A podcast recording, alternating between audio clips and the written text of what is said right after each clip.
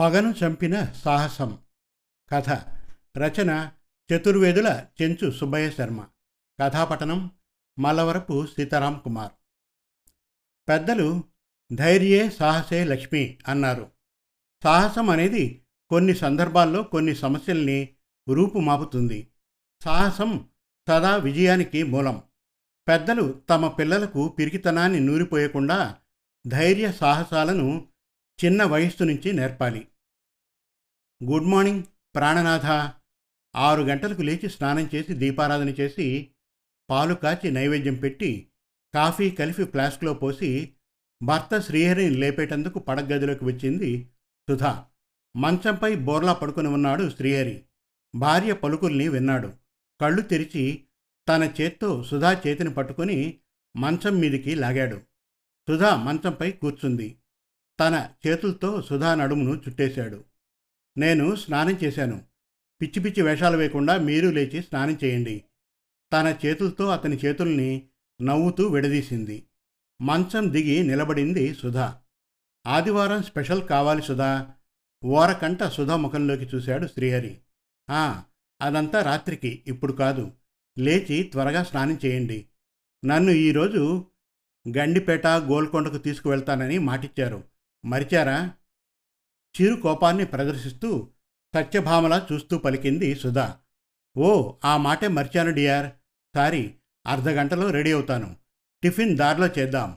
లేచి వేగంగా బాత్రూం వైపుకు వెళ్ళాడు శ్రీహరి సుధా హాల్లోకి వచ్చి టీవీని ఆన్ చేసి సోఫాలో కూర్చుంది. శ్రీహరి స్నానం చేసి హాల్లోకి వచ్చాడు. ఫ్లాస్క్లోని కాఫీని కప్పులో పోసి శ్రీహరికి అందించింది సుధా. ఇరువురు చక్కగా తయారై కారులో కూర్చున్నారు. ఇరవై నిమిషాల్లో ఒక హోటల్ ముందు కారును పార్క్ చేశాడు శ్రీహరి. ఇరువురు కబుర్లు చెప్పుకుంటూ టిఫిన్ చేశారు. కారు ఎక్కి గోల్కొండకు చేరారు. శ్రీహరి సుధా అన్నా చెల్లెళ్ళ పిల్లలు. వారిరువురి వయస్సులో ఆరేళ్ళు తేడా. సుధా మంచి అందగత్తె. ఎంఏ వరకు చదివింది. Srihari sub registrar. మూడు నెలల కిందట వారి వివాహం జరిగింది. మంచి అన్యోన్యమైన దాపత్యం. శ్రీహరి సుధాలు ఆ కోటలో ప్రవేశించారు. అన్ని ప్రాంతాలు తిరిగి చూశారు. సుధా గోల్కొండను చూడడం అదే మొదటిసారి. ఆనందంగా ఫోటోలు తీసుకున్నారు. చెట్టా పట్టాలేసుకుని సమయాన్ని ఎంతో ఆనందంగా గడిపారు. అక్కడి నుంచి బయలుదేరి గండిపేట ప్రాంతానికి చేరారు. కారును పార్కింగ్ స్థలంలో వదిలి ఇరువురు సైట్ సీయింగ్కు బయలుదేరారు.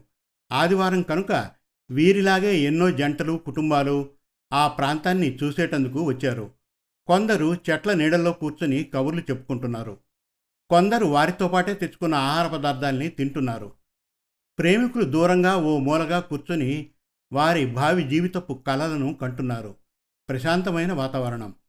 ప్రతి మనసుకు ఉల్లాసాన్ని ఉత్తేజాన్ని కలిగిస్తుంది. అందరి ముఖాల్లోనూ ఉత్సాహం ఆనందం. కొందరు పిల్లలు హైడ్ అండ్ సీక్ ఆటను ఆడుతున్నారు.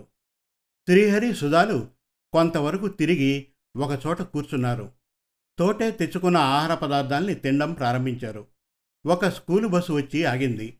ఐదుగురు టీచర్లు ముప్పై మంది బాలబాలికలు బస్సు నుండి దిగారు.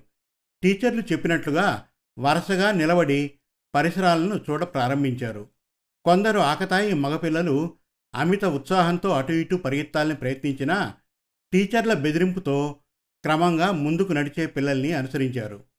ఇలాంటి ప్రాంతాలకు పిల్లల్ని తీసుకువచ్చిన టీచర్లు వారిని కంట్రోల్ చేసి నడిపించి చూడవలసిన వాటిని చూపించి చెప్పవలసిన విషయాలను వారికి చెప్పి చివరగా పిల్లలందరినీ వారి వారి ఇండ్లకు చేర్చే వరకు జాగ్రత్తగా చూసుకోవడం వారి బాధ్యత అవుతుంది.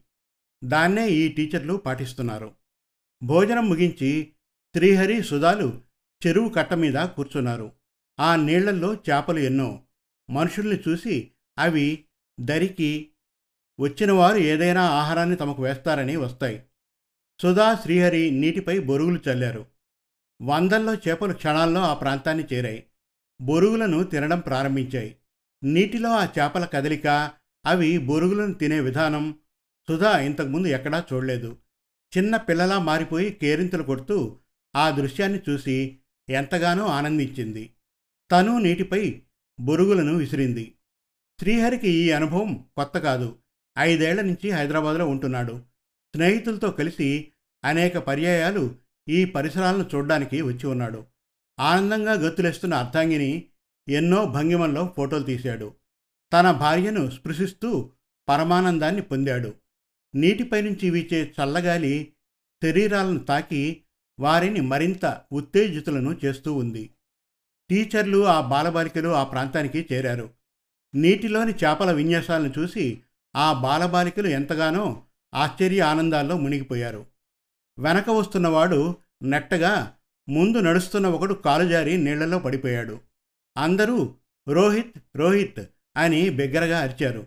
టీచర్లు హడలిపోయారు. చెరువులో పడ్డ రోహిత్ను చూస్తూ హెల్ప్ హెల్ప్ అంటూ బిగ్గరగా అరిచారు. కాస్త దూరంలో ఉన్న శ్రీహరి సుధా ఆ ప్రాంతానికి పరిగెత్తారు. టీచర్ల పిల్లల అరుపులు విని మరికొందరు కూడా అక్కడికి పరుగున వచ్చారు. ఎంతో ప్రశాంతంగా ఉన్న ఆ వాతావరణం క్షణంలో ఎంతో భయానకంగా వీరి అరుపులతో మారిపోయింది. రోహిత్ వయస్సు పన్నెండు సంవత్సరాలు. వాడికి ఈత రాదు. నీట మునిగి తేలుతూ మునుగుతూ ఉన్నాడు.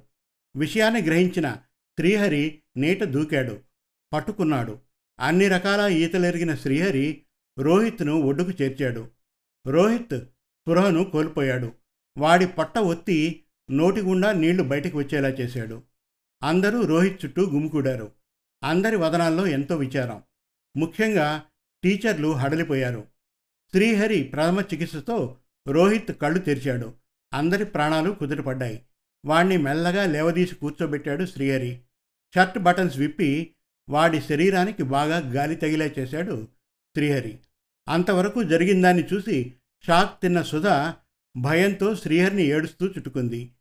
ప్రీతిగా ఆమె వీపు నిమురుతూ సుధా భయపడకు. నేను మంచి ఈతగాడిని. ప్రైజులు కూడా గెలుచుకున్నాను. అనునయంగా చెప్పాడు శ్రీహరి. రోహిత్ లేచి నిలబడ్డాడు. వాణ్ణి చూసి అందరూ ఆనందించారు. ఒక మేడం తన హ్యాండ్ బ్యాగ్లో ఉన్న చిన్న టవల్ను బయటకు తీసి అతని తలను తుడిచింది. How are you Rohit? ప్రీతిగా అడిగింది. ఐఆమ్ ఆల్రైట్ మేడం నవ్వుతూ చెప్పాడు. రోహిత్ శ్రీహరిని సమీపించాడు. థ్యాంక్ యూ అంకుల్ మెల్లగా అన్నాడు. నో మెన్షన్ డియర్ తన కుడి చేతిని రోహిత్ తలపై ఉంచి నవ్వుతూ చెప్పాడు శ్రీహరి. టీచర్లందరూ శ్రీహరిని చుట్టుముట్టారు. అతన్ని అభినందించి ధన్యవాదాలు తెలియజేశారు. తనకన్నా వయసులో పెద్దవారైన వారికి సవినయంగా నమస్కరించాడు శ్రీహరి. పిల్లలందరూ టీచర్ల మాట ప్రకారం వరుసగా నిలబడి బస్సు వైపుకు నడిచారు. తన పమిటతో శ్రీహరి తలను తుడిచింది సుధా. నేను చాలా భయపడ్డాను. మీరు నాతో చెప్పకుండా చేసిన సాహసారికి బొంగురు పోయిన కంఠంతో పలికింది సుధా. ఆమె కన్నీటిని తన వేళ్ళకు తుడిచాడు శ్రీహరి. పదా ఇంటికి వెళ్దాం. ఆమె భుజంపై చేయి వేశాడు. ఇరువురు కారును సమీపించారు. ముందు బస్సు వెనకాల కారు బయలుదేరాయి. అంకుల్ జిందాబాద్ అంకుల్ జిందాబాద్ అనే చిన్నారుల అరుపులు సుధా శ్రీహరి చెవులకు వినిపించాయి. ఉదయం ఆరున్నర ప్రాంతం. శుభ స్నానం చేసి డ్రెస్ చేసుకుని అద్దం ముందు నిలబడి బొట్టు పెట్టుకుంటూ ఉండగా కాలింగ్ బెల్ మోగింది. వేగంగా వెళ్ళి తలుపు తెరిచింది. ఎదురుగా రోహిత్ వాళ్ళ అమ్మ నాన్నలు. Good morning aunty. వీరు మా అమ్మ నాన్న నవ్వుతూ చెప్పాడు. ఓ గుడ్ మార్నింగ్. Please come. సాదరంగా లోనికి ఆహ్వానించింది సుధా. ముగ్గురు లోనికి నడిచారు. సోఫాలను చూపి కూర్చోండి వారిని పిలుస్తాను చెప్పి లోనికి వెళ్ళిపోయింది సుధా. ఐదు నిమిషాల తర్వాత శ్రీహరి హాల్లోకి వచ్చాడు. కూర్చొని ఉన్న వారిని చూసి ఆశ్చర్యపోయాడు. రోహిత్ తల్లిదండ్రులు లేచి నిలబడ్డారు. కొన్ని క్షణాలు వారు ఒకరినొకరు తదేకంగా చూస్తూ ఉండిపోయారు. Uncle good morning. వీరు మా అమ్మా నాన్నలు చెప్పారు రోహిత్. అన్నయ్య బాగున్నారా? ఆప్యాయంగా శ్రీహరి పలకరించాడు నవ్వుతూ. రోహిత్ తల్లి ఈశ్వరి తండ్రి ఆనంద్ కళ్ళల్లో కన్నీరు.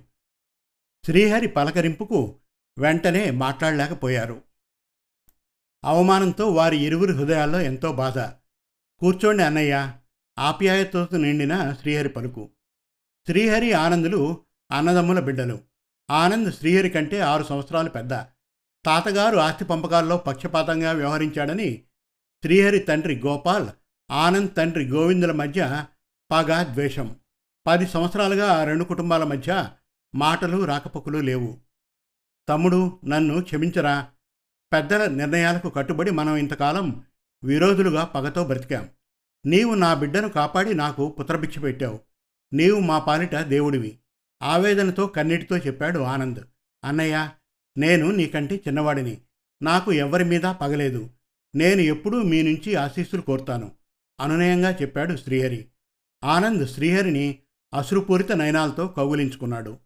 కాఫీ కప్పులతో హాల్లోకి ప్రవేశించిన సుధా వారి సంభాషణను విన్నది. చెల్లి పిన్ని అంటూ ఈశ్వరి రోహిత్లు సుధాను సమీపించారు. ట్రేని టీపాయిపై ఉంచి వారి చేతులను ఆప్యాయంగా నవ్వుతూ తన చేతుల్లోకి తీసుకుంది సుధా. శ్రీహరి సాహసం అన్నదమ్ముల మధ్య ఉన్న పగను చంపింది. సమాప్తం. మరిన్ని చక్కటి తెలుగు కథల కోసం కవితల కోసం వెబ్ సిరీస్ కోసం మన తెలుగు కథలు డాట్ కామ్ విజిట్ చేయండి. Thank you